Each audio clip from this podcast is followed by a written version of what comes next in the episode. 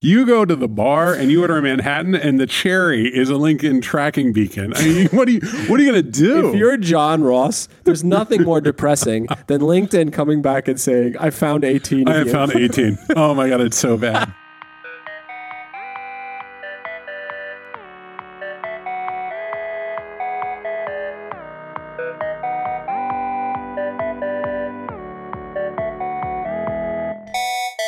Paul, our guest today is very intimidating because he has about 211 consonants in his last name. Oh no, I've been practicing. I get, I get up. Do you have it right? Tom Rudzinski. Oh, that's perfect. Mm. Is it a duh, rud? It's like a Ruz, Rosinski. but there's a punch to it. Hey, man, it's spelled the way it's spelled. It's all good. We have Tom Rudzinski, a director of product management here at Postlight. Welcome, Tom. Thanks for having me on. Tell us uh, your path to how you got here. Sure, it was a little bit winding, probably different than most people. I spent seven years after college getting a PhD in American history. Mm. What was your concentration? I was studying uh, U.S. history in the 20th century. I was writing a dissertation on retirement migration. Wait, wait. You were studying migration. Migration, so like when old people moved from the Northeast to Florida, Yeah. I tried to figure out why they decided to do it to Florida and what they did after they got there. Interesting. It was pretty interesting. So yeah. like statistical and historical studies. of snow- statistical, snowbirds. historical of snowbirds. Exactly. The tentative title was God's Waiting Room. Jeez. I got a lot of retiree jokes. Did you talk to lots of retirees? Did you go down to Florida? I went down to Florida. I was there for almost a year, probably on and off doing research. Do you know how many butter cookies Tom Do you know, ate do you during know how that you, time? do you know how you can measure that migration? It's by where the Ponderosa restaurants are.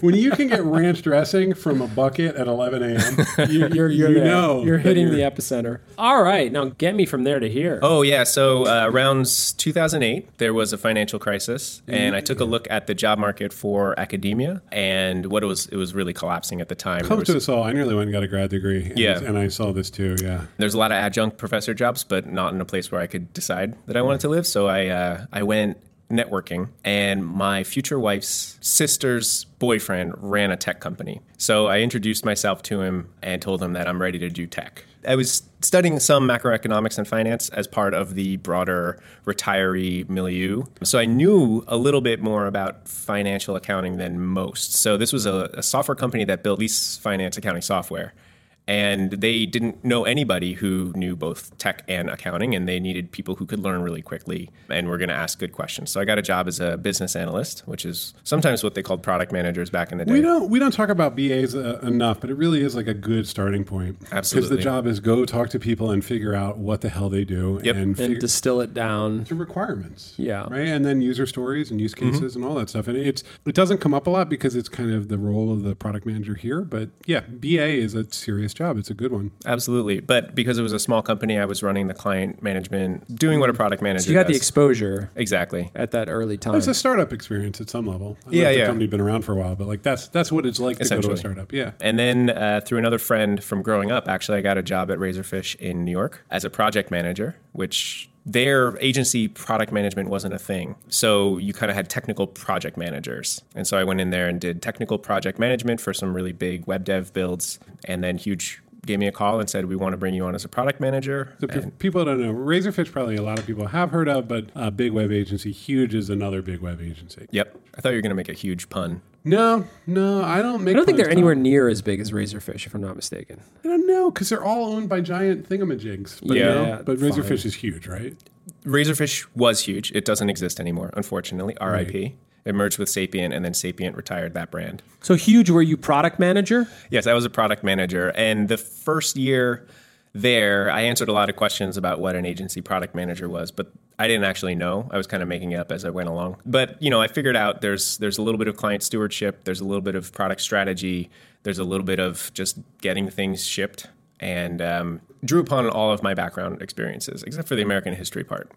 Okay. I'm sure that comes up. That sort of analytical requirement of it. it's more the storytelling part, Oh, right? interesting. So, so when you're presenting work or kind of framing context for a question or a decision, that's where the humanities training that I got really comes into play. Mm-hmm. Product management is, is funny in that it sort of has wedged its way in And now, I mean, we're always hiring product managers. It's worth noting because it's so hard to hi- write the job description and it's so hard to put out the job rec and the title that you're seeking out because there are great product managers out there who are not calling themselves product managers Also, today. be clear. That is real. Agency product management is a special kind of challenge. It is, and, and Tom just touched on it. Oftentimes, a product manager it doesn't include sort of the client relations part of it. It's often inside of a big product company Yep. uh, where you're just driving a point releases or whatever. Well, you're an unusual hire for us because you have the agency background. Most people were just like, please come in and we'll, Mm-hmm. Correct. we'll help you get acclimated. And they're like, I want this experience and multiple clients and I want that challenge. And we're like, great, let's make it work. With you, I remember the interview and we're just like, yep, okay.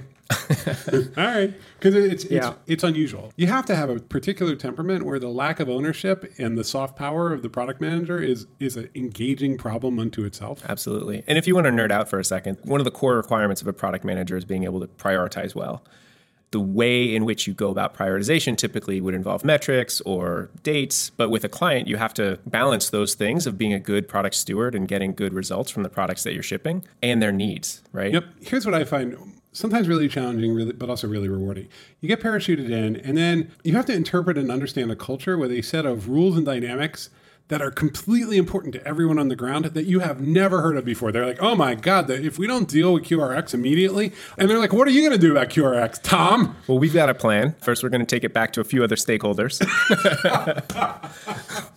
This is the thing. It's not. It's funny, right? Because you do have this background of someone who has literally, you know, spent years trying to get a PhD and kind of interpreting the culture. Yeah. Like, like you had to go figure out how the world works, where the people were, and like you're using that DNA very much here, right? It's interesting. It's it's a, a mix of both. So it's an adjustment where in academics you've read the book. So when the question comes up, you have an approach or you have a specific thought in mind of where you want to go in the conversation. But in product management, although you've read the books and you don't know the process, like you were mentioning, the client might have their own process. So there's a lot of improvisation, a lot of just restating the question and buying yourself some time. Well, it's not even might. They have a very clear sense of exactly how this must go, where their money is going to get spent, and what the end result is. And it probably has nothing to do with the reality of building software. Yeah. And so, like, you have to actually let them work all that out and come to those conclusions themselves. 'Cause Or you- help them get there. That's you no. I mean, but the way you help them is you let them sort of figure it out, and you show them what the facts are, Yeah. and give them a minute to process. Like, That's a great point. it's Recitation probably then was the best training. hard. What was recitation? where after a lecture you sit with 20 or so students and you have them work through what the lecture was about and, and answer a bunch of questions you know it's smaller classroom teaching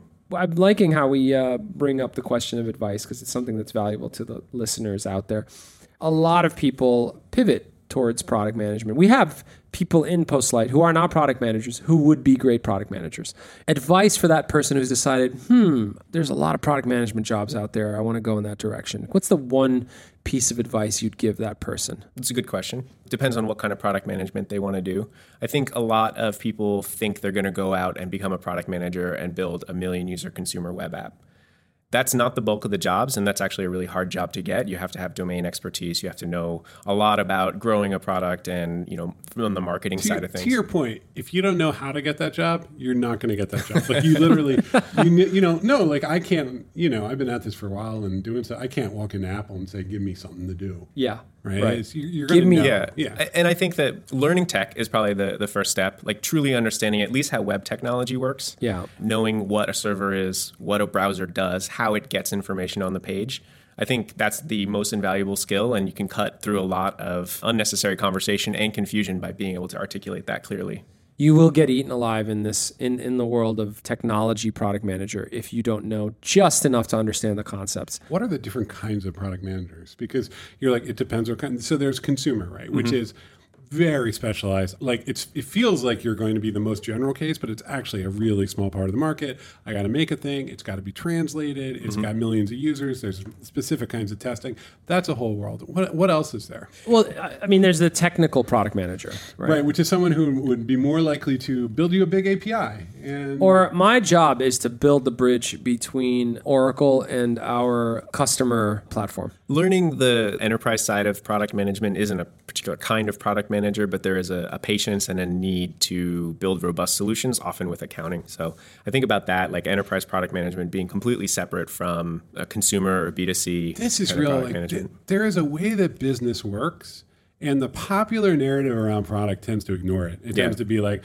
look at you know Google search bar or like the Facebook app or a media website. But then there's all the other work, which is like Which is most of the work. I mean, To Exactly. Tom's point, Exactly. it is It most has- of the work. like literally like QuickBooks, Salesforce, like these are the things Yeah. that power not just like mid-sized You businesses. just name popular ones too. There's some that are just about like you know the garment industry. Mm-hmm. right, but QuickBooks is powering like 500 person companies right now or 1000 Yes. person companies. Yes, Like it's, and they all have budgets, and they need you know APIs, and they need to have Sarbanes Oxley compliant accounting, All of that. you know, ledger Yep. entries. Mm-hmm. no, and it's and they're they're shipping their products, you know, to Europe, and now that's getting really complicated with Brexit. And you know, just sort of like Yeah. seriously, like those are those are hard, hard product problems that take a while to sit down. The nice thing about those, as opposed to the more con- consumer focused stuff, every time I've come close to it and talked to people in it, it's just hard. Like everyone's coming at you all the time, and it's very competitive, and everybody wants your job.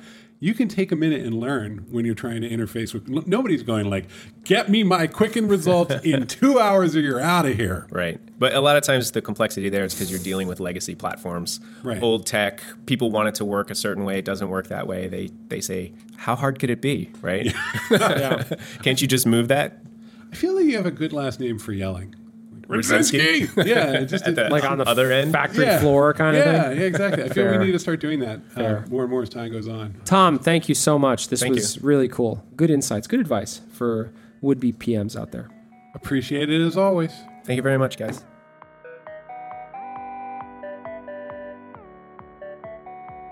Richard, LinkedIn comes in for a lot of heat on this show. Well, it's a silly place. Also, I, we're, we advertise on LinkedIn, and I hope it works because it's really expensive. really, we've given them thousands of dollars. I don't know how it entirely works yet. I think if someone clicks on one of our articles in LinkedIn, it's like twenty dollars. Yeah, it's like a So please, if you see the article, don't click. don't. If you're listening to the podcast, you know who we are. You want something from us? We'd love to work with you. Hello at postsite.com. Don't click on the link in LinkedIn. God, it's just it's like It's very expensive. Do you continue to accept connections? I mean, I just there's so many people. It's a lot of people. And people go shopping. Like you're just like, oh, That's the you're. thing. I, I can't accept connections from like Infotech Estonia two nine seven. nothing wrong with Estonia. No, but, I yeah, mean, it's I'm hard. just sort of like, I don't, I don't want to have an outsourcer DMing me all the time. Let me ask you a question. Please, God. When you post content on the internet, do you think it's yours? When you write an Well, it essay depend- for Medium, let's use it by let's do this by example. Do you feel like it's your content or is it theirs? What what, what do you feel? Well, I have a Yeah. complicated relationship with Medium, right? Like they've paid me in the past. okay, that's different. No, but even they're there, so- buying no, your. but this is content. really specific, right? Let's go even further. So I wrote a cover article for Wired magazine. Good for me, right? very good for you. How long does Wired own that? I, I think it depends on 90 days exclusive. 90 days exclusive, meaning they own it solely for 90 days. That for 90 days, only Wired can really do anything they want with it.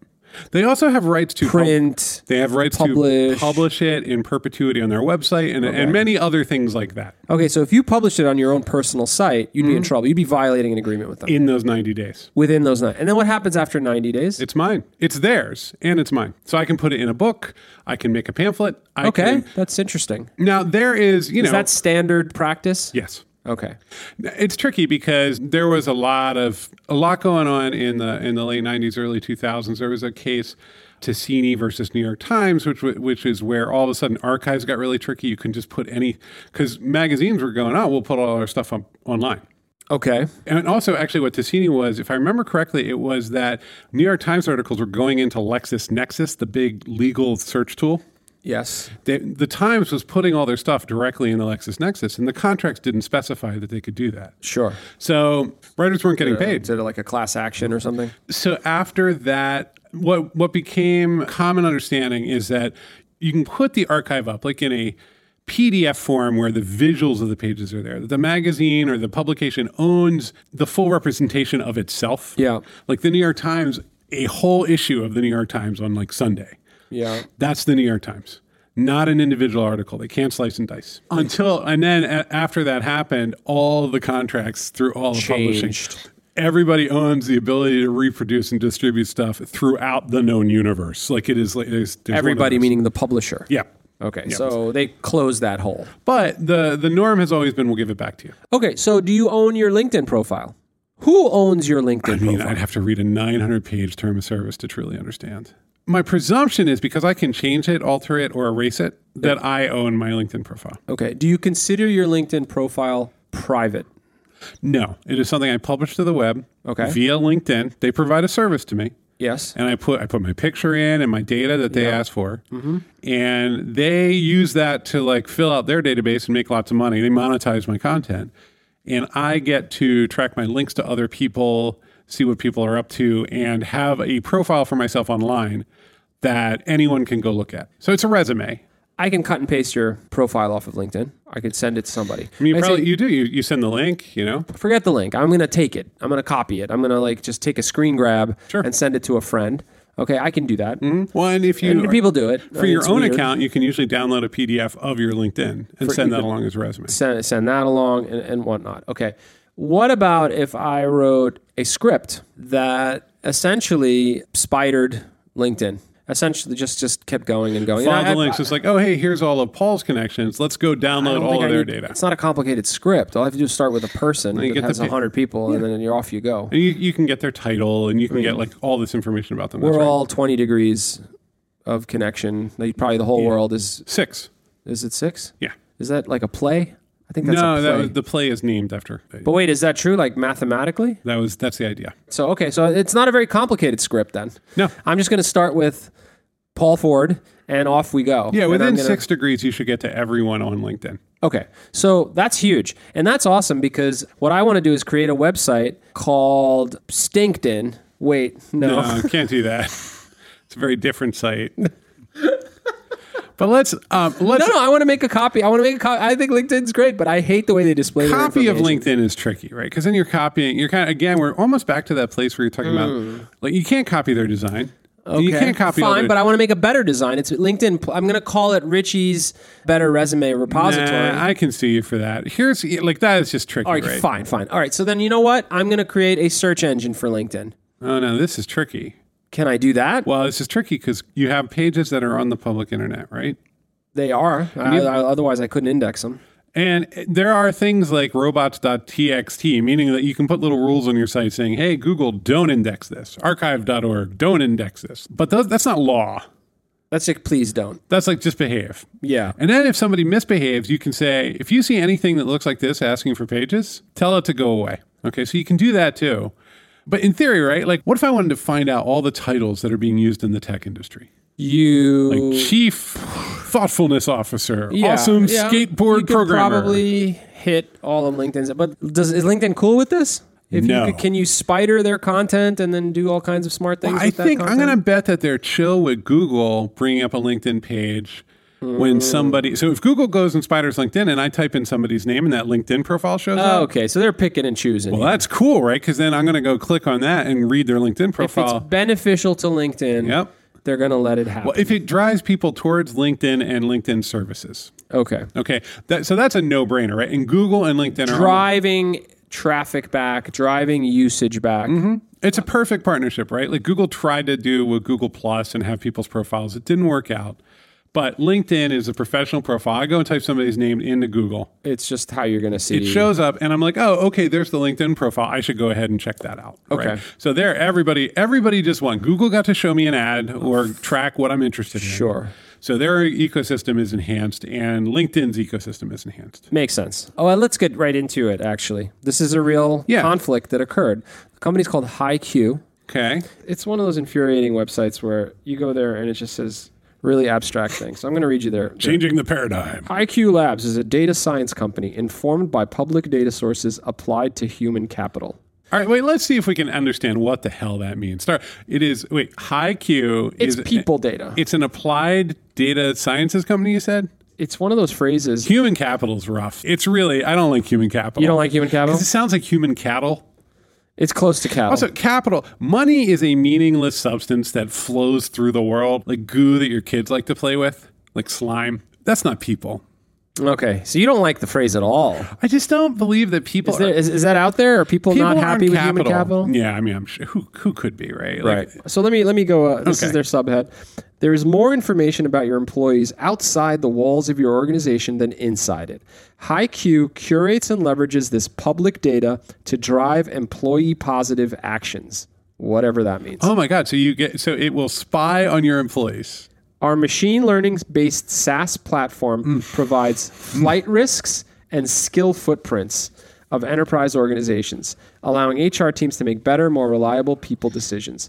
That is a little like, I, I bet it's doing stuff like this. Diane updated her LinkedIn recently, Yeah, that's or not as bad. Diane made 28 new connections in the last week, and she's only made 12 in the last year. Diane's a flight risk. Diane That is means a we flight. need- I think it's stuff like that. Uh, But Yeah. I don't want. I don't want to jump to that. We need to conclusion. put her in the the executive brig. All right. So HiQ, one of the ways they do this is through spidering LinkedIn. Okay, so And LinkedIn said, "Stop it. stop. it. We Put see the you. robot in." We see you helping yourself. Yes. And I think LinkedIn probably blocked them too, right? It was they like, you tried to can't block send him. them a It's cease and probably- desist. and- Yeah. And you know, for a HiQ whose essentially entire pitch is based on spidering LinkedIn, LinkedIn, that's right. they were going to fight this, so Yeah. they did. And HiQ, uh, they went to court. Which is unusual. Often, when the big internet giant says, "Hey, you got to stop it," you go, "Well, I have th- this guy over here is my lawyer, and he's wearing a, a suit that's 14 sizes too big, and and he lives in a house with his mother." And LinkedIn has over 500,000 lawyers. well, David Boyes shows up. Yeah, exactly. And you're like, "Well, all right, okay, I guess our business is over." That's usually where it goes, Yeah, right? but HiQ said, "To hell with it." Well, they've raised 12 million bucks. So they're they're pretty well funded. A lot of human capital. Also, they're touching on. I think I don't know why they did this, but it sounded existential. So if you're Yeah. going to need to spend a million dollars on lawyers and you've raised twelve, unfortunately, you'll have to. The other thing is. This is touching on a very, very fundamental aspect of the internet and of what information is on the inter- internet and who has the And what right can you to do with it? access Yeah, that's and right. What can you do with Well, it? see, and it's this is unique, right? Because you're you're looking at a situation like TV. You can go buy a VCR and you re- you can record a TV program, and that's okay for personal use. But you can't. Re- you're not supposed to really share it with your friends. No, I you know, there's a lot of wink and course, I mean, nod, you have to you have to kind of protect the interests of the the people that have spent made the investment in the content. and right? it's clear who owns the copyright. and clear so owns on. the copyright and whatnot. But if you're looking user to do- generated content that's on the web there is a precedent and understanding and it, there's actually been quite a bit of legal precedent right that you can you can download that for analytic and search purposes yes, that's google like if you say that that's not allowed you threaten google's business model I think that's why they. I don't know why they sued. I'm speculating, and I love a good conspiracy theory. My guess is they knew they had the wind at their backs on this one. right because it really if you say you're not allowed to spider and reuse public data on the internet for your search service you're going to the absolute heart of that whole economy Yes, and it touches on fair use. Fair use is essentially kind of is born out of excerpts that the idea that you can take a snippet of something and you can't go suing the person that quoted your article is the thinking. But fair use in the digital context is actually much broader, right? Which is can I use the use it and you know mine the data and look for patterns in aggregate? I'm not republishing your stuff. I mean, we talked a few minutes ago about me taking and making a cooler looking LinkedIn. You can't do that. You can't take the content as it stands today and make a replica of the clones are you can't clone you can't clone, right? And what HiQ But is you can saying clone is the idea of LinkedIn. You can say, I'm going to make my own wor- resume linker thingy. correct. And you can, but you can't just go and try to copy it wholesale. All right, so this ends up in court, ends up in appeals court, federal appeals court. So this is actually a meaningful case. Is that, And that's the one before Supreme, right? that's correct. Okay. So now It was it's, the- unless this goes to the Supreme Court somehow, there's really no. This It's over. Yeah, it's over. Correct. If I'm not mistaken, it was the I don't know which Ninth Supreme- Circuit? Is it the ninth? Yeah. Which is California. California. Which makes sense. I mean, that, Yeah. yeah. that's that's LinkedIn. And and they held that first off, I want to talk about LinkedIn's defense or not defense, they weren't defending themselves. Legal assertions are pretty s- slippery. well, because they don't have to be grounded in what a hu- normal civilian would think is reality. Well, right? listen how disingenuous this is, right? Okay. Essentially, it was you're uh, impacting the privacy of the people. Oh, so you're LinkedIn. That's what you're saying? That's their that is their defense, right? There's like we have to protect the privacy of the users on LinkedIn. Meanwhile, I think if my browser is a little stressed out and I've been using it all day, it just throws me a LinkedIn page. There is a LinkedIn cookie like in your toilet. Like you can't get away. You, there is no. So the idea of privacy as a legal argument to sort of block this company from doing this is insane, right? What did they? They said that like a certain number of their people have said, "I don't want to be published to the world or something like that, right? Yeah, I mean, they have to piece that part together. Like I think mean, LinkedIn LinkedIn is arguing that like some not everybody, but a large number of people have said don't make me indexable more widely. Right. Right. And so you can only really find them by directly spidering LinkedIn and ignoring some of that. and Google. And Google, I know. So it, this is where it gets really messy, right? And slippery because what happens is lawyers are great when it's misaligned with the business interests. Yeah. When the lawyers are brought in, they're great at constructing rationale that Mm. has nothing to do with A e- being a decent human being Mm-hmm. or B reality. It just when you get to really big fancy cases, it gets really convoluted. Well, and which the, this is a circuit court, so it, it's just sort of like we're talking about really abstract law where everybody has a not good Ivy League degree, right? Correct. Where you're just going like, well, under you know Smithson versus Beaconwood, the privacy, i- Right. you know, the the, the legislative, blah, blah, blah, blah, blah, and, and then the judge is just like processing abstraction. And frankly, though, I mean, you've got also, I mean, this is new territory. I mean, it, Yeah. spidering information for a start. I mean, 10 years judges- ago, this, like 20 years ago, their spiders were just spiders. Yeah, the judge's job, right, is to like figure out what is legally permissible, but because it's new, they have to also then, I guess, act in the best interests of the nation and the pe- the populace. Like what? They look for precedent because they look for um, parallels in the past. And a lot of that has come out of content and copyright Sure. and, and, and such. And it breaks down after a while, but you do the best you can. Well, we've also now got 25 years of copyright being grafted onto digital stuff. yes. And so there's actual sort of precedence with the internet, not just Correct. in other media. what the judges concluded was this was an existential threat to the startup. That the startup will cease to exist if we allow them to block this. You know, these are, this is the kind of thing that I think. Let's put aside HiQ's interests and and and LinkedIn's interests. I think if your stuff's on the internet and you don't outright copy it, I think it is a flavor of fair use, which is if I want to create interesting visualizations or find patterns in data and whatnot. This is an open internet question fundamentally. Well, here's here's what's up, right? That's very to lock that down is very very dangerous because all the innovation in the past has come from I'm going to take this large public corpus, I'm going to analyze it, I'm going to break it down into an index, and then I'm going to make it explorable for a new group of people in a new way. That's Google, and then now what's changed is that LinkedIn says here fill out this box. Okay, so Google didn't say fill out the box; they said we're going to go to the web. Yes. What is interesting about this is that I think ultimately, hopefully, HiQ, you know, LinkedIn could have concluded, you know, this is actually good for us. Mm-hmm. HiQ using our stuff and essentially the way Google is good for us, right? Yep. But sometimes you, you start to get a little aggressive there and decide that you want to exert your influence and actually limit the internet.